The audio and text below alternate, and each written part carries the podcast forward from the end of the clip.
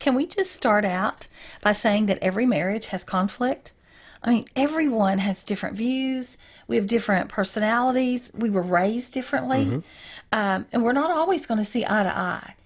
But what we want to discover is that strong, successful marriages turn toward each other when those disagreements come. Uh, spouses that prioritize the relationship, they aren't normally stubborn or domineering. Now, sometimes we get a little stubborn streak in us. We do. But it's not the norm. Um, these couples are willing to accept influence from their spouse. They show an openness and they want to know the opinions and the thoughts of their husband or wife. That's right. And so in today's podcast, we're going to share several suggestions that can help you and your spouse and us when that argument hits. One of them might just be exactly what you need to hear. Thank you for joining the Marriage by the Word podcast. Here we will have meaningful conversations to encourage you in your marriage relationship and point you to God's Word. Our desire is for you And for us, to have a thriving Christ led home.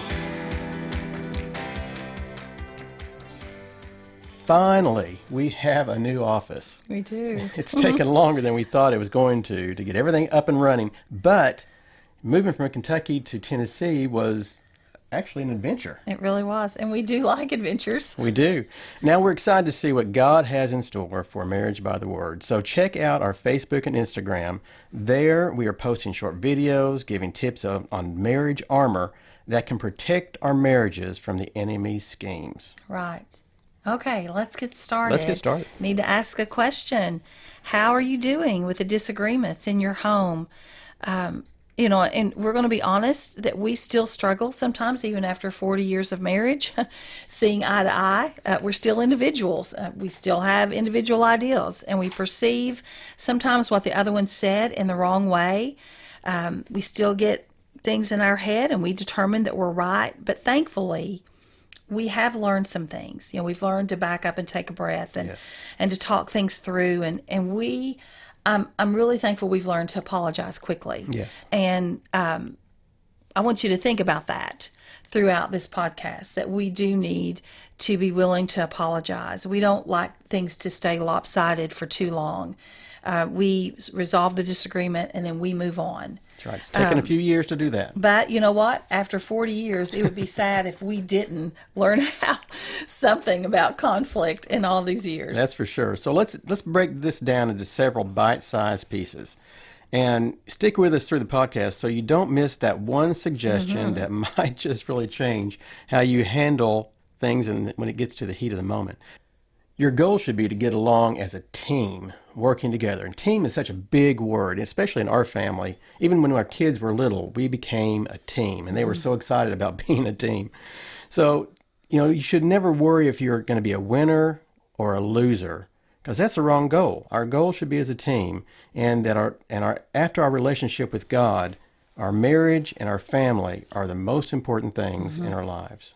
Okay, let's get started. Number one. Number one. Do not try to solve anything when you're mad or upset. It's not going to work. I mean, ladies, you need to understand your husband can't even hear you when his blood pressure is up. He doesn't even hear what you're saying.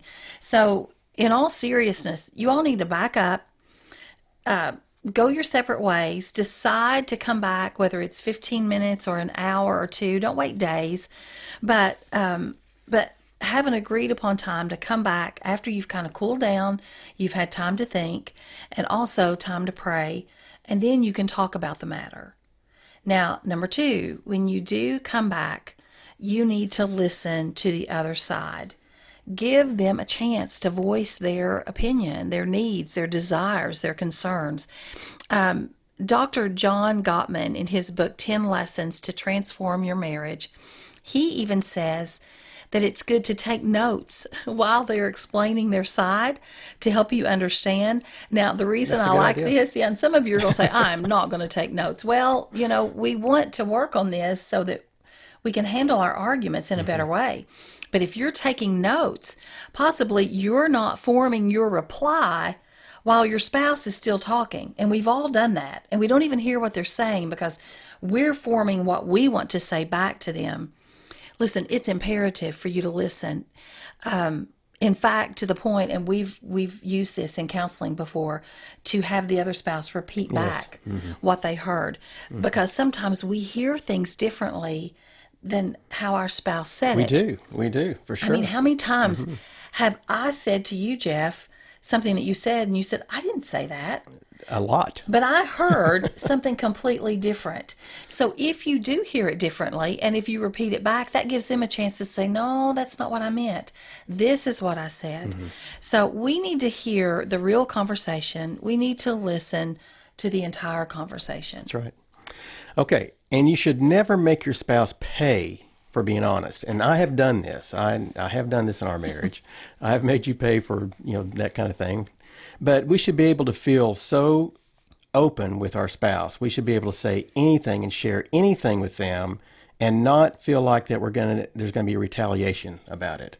Um, you know, you have an intimacy with that person, you know, your spouse, that you don't have with anybody else.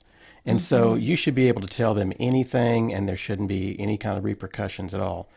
Um, don't make your spouse pay for being honest. And that's just really important, and, and because it will lead into serious issues sometimes, but don't make them pay for being honest. Yeah, and to, to help understand that, have you ever said or heard someone say, I could never Hmm. tell my spouse that? Or are you crazy? Mm-hmm. He would never agree to that. You know, that they're not even going to bring it up. That's the absolutes. And uh, and we'll talk about those in a minute. That's right. Um, but but and we even bring it up to each other now. If we start to make the other pay, we'll say, "Whoa!" You know, we've recognized it now. So now we can we can talk about it and kind of laugh about it and realize what we're doing. Mm-hmm. Yeah. And talking about absolutes, because it kind of leads into that, you know, we need to make take the absolutes out. Uh, several years ago, we did a study with about by John and Stasi Eldredge called "Love and War," and we've talked about that before. But the best it one of the best studies.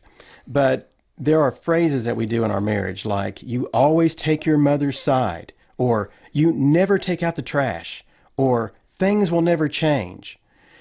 You know, you can't you can't say those kind kind of things that's not true Always. those words can just lead to uh, uh, defensiveness and and make the argument continue on stronger um, we've all said those kind of things you know the point is that it's Satan's way of mm-hmm. flaming the fire by doing those absolutes and saying those things that are never or always. He puts those absolutes in there to just make the argument even stronger and bigger. And so we need to be very careful about that, of how we respond and how we communicate and what we say to our spouse so that it doesn't make the argument become stronger or bigger than it wasn't already. Yeah, and, and they're they're most of the time they're not true. True. I mean, your spouse probably sometimes takes out the trash. You know, they. I mean, they're they're, and that's that's the point. And this was so important in that study, and it became kind of fun um, that that we learned to laugh about that and apologize and even the marriage team that did this study together if we heard someone say oh she'll never do that real quick we'll say oh that's an absolute. You can't say that. Um, so it's good when we can admit when we're wrong right. when we can step back and admit that and apologize. Again learn to say you're sorry. Learn to apologize and learn to accept apologies. That's huge uh, in this process. So pay attention to your words admit when you mess up and let's go on. Number four. Four. When we talk about laughing at some things, Dr. Gottman, again, in the lessons, the 10 lessons to transform your marriage, he talked about repair attempts.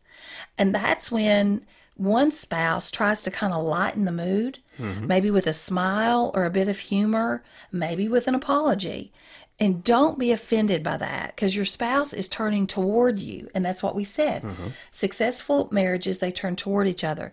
Now, you, Jeff, used to do this all the I time know, I years did. ago in our marriage, and it would frustrate me. And I didn't even know what it was. No, and he would make a little joke or something, and it would just irritate me. Well, when I was doing my master's program and I read this, I was shocked. I mean, I immediately went to you and read what these repair attempts were, and then I had to apologize because Jeff, the entire time, was turning toward me. He was trying to calm things down a little bit with a little humor and and bring the heat down. Um, so recognize that and don't be offended. Appreciate your spouse for that. Well, you you have done some of those things too, and I've recognized it since you have done those, what they are. So finding out what a repair attempt was was, was key. Yeah, Was- was for big- both of us. Was a big deal for both of us. okay, so if there's a major decision, and it, it may take more than one discussion to get through a major decision decision that you that you have, but don't really let that upset you because decide when you're going to discuss it. Come together at a certain time and plan it um, because you want to take time to pray beforehand and leading up to that. You want to make sure that you are prayed. You both of you have time to take take this to the Lord in prayer before you meet. It's going to diffuse the situation. I promise you. When you put uh, God and praying for that right in the middle of the decision that you're making. Also, a, a really good thing to do is to brainstorm possible solutions to every decision that you make. It may really sound crazy, but if you will write down all the different possibilities that could happen for a certain decision, uh, what, no matter what it is, then you can work on those things together, and it can be fun. It can be it kind of fun when you do it, but it'll also be something that you're doing together that you can be able to uh, figure out a solution to a problem together, um, and it does work. It does work, and we've done this together ourselves. We have. We've done this with couples in counseling. Uh, but now, in doing this, this means that you have to be a person that's willing to listen to the right. other's opinions. That's right. All of this is that. Absolutely. I mean, if that. you are going to be stubborn and hard-headed, this isn't going to work. Uh, but but but you need to listen to what the Bible says, and we could go on and on with scriptures. But just let me read Philippians two, three, and four. It says, "Do nothing out of selfish ambition or vain conceit.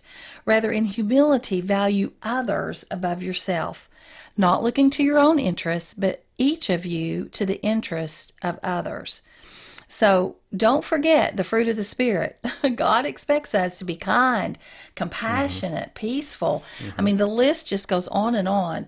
So if you're willing to do this, this is a fun um, assignment um, to do together. That's right.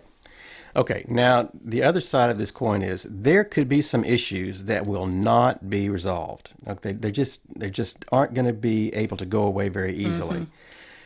But you need to have regular conversations about them and trying to work together to to tolerate the issue. Um, don't don't become so gridlocked or so hard headed about it that you refuse to compromise and to listen to different suggestions keep the communication open. Of course, we do have, we've said that many times in a lot of things, but especially through decisions like this or arguments or whatever, keep the communication open. You know, it might be a difficult family member Yeah. that you have to have to cope with. They don't and- just go away. and they don't go away. And, you can't make them be what you want them to Right, be. they don't change. No. they don't change. Um, so it could be that. It could be uh, a situation at work where you have long hours that you just cannot change, and or a difficult coworker or something Right. like that. It's you know there are some things that just aren't able to get resolved very easily. So make sure that you communicate together. That you are uh, there again. You're a team going into this, and so you want to communicate as a team and try to work out this this this situation and what you can do to get through it, even though it may not be resolved. Yeah. Yeah, you want to you want to work together and, and don't let that person or that job or whatever it is to divide you. That's right. Okay, so the last uh, suggestion that we have, and and um, you may have not thought of this before, but if you've tried everything and you cannot come to a unified decision, then you might need to seek outside counsel. Now, this could be a Christian counselor or a pastor or even a Christian couple. It just needs to be someone or a couple that you both trust and that whatever they say, you would be willing to accept. So, we're not saying you're just going to marriage counseling. You're just choosing that person or that couple that you're going to take this issue to and you're going to ask their opinion. And whatever they decide after maybe they pray about it and they talk with you about it, then you are going to be willing to do it That's right. and and you're going to trust them. Um, and in doing this, you're admitting that maybe you're not looking at it the right way. You need to to trust someone else to see it clearly, And we applaud you. If you're willing to do this, and there are those who, who are, we applaud you because sometimes we need another perspective. And again, unity is what we're after. And we don't know it all. I mean, we don't know it all. No one in in their marriage knows it all. we do We sometimes. we you know we we do. We, and especially young couples always think that they right off the bat they think they know everything about marriage, but Yeah. they learn very quickly that's not true. But even if you've been married a long time, you still can learn. You can still grow in your marriage, and you can still become stronger today than you were yesterday. And you know what? There's some things it's okay, even if you really still think that you're right, it's okay to let the other spouse um, make the choice Mm-hmm. On battles. something. Yeah, you got to choose your battles. Where, right. what battles are you going to die on that hill? And and you don't want to die on every hill. Um, Philippians again in 110 says, For I want you to understand what really matters, so that you may live pure and blameless lives until the day of Christ's return. And can we just ask you, what really matters? Jeff, what really matters? Well, God matters. Yeah. And leading people to the Lord matters. And being able to be a witness for, for Him matters. We we don't even have time to major on the minors. No. We uh, read a book a few years ago by Francis Chan, Mm-hmm. uh, "You and Me Forever." Amazing book. Yeah, and, and he talked about, and it's deep. It's not, I mean, is. it's deep. But he talked about they are so busy doing God's work, they don't have time for, for trivial um, disagreements and arguments. And, and we want to understand that ourselves, and we want to help you to understand that. That's right. Now, we're saying this assuming that you have a relationship with Christ, that you and your spouse do. If, if one of you don't, it changes everything. It does. Um, and we want you to check out our website, marriagebytheword.com. We have the plan of salvation on there. We would mm-hmm. encourage you to read that. We would encourage you to go to someone you know that has that personal relationship and talk with them because nothing is more important than that. No. Nothing. And and the whole point of marriage by the word is to point people to God and to point people to the word of God. And like Debbie said, if you don't know him as your personal savior, then that's the key thing. That's the number one thing that you need to do in your life. Um, because the Lord's going to come back one of these days, and we need to be ready for Him. Yeah. And when and when we do have the Holy Spirit within us, it helps us to be willing to work together and right. turn toward each other. Your marriage becomes something much more than it could ever be without God in it. For sure. Absolutely. Okay, I think that wraps up our podcast for today. Well, that's right. But remember, be intentional, love your spouse, And love the word. See you soon. Thank you for listening to the Marriage by the Word podcast. For more marriage resources, visit marriagebytheword.com. You can also find us on Facebook, Instagram, and our YouTube channel with the handle Marriage by the Word.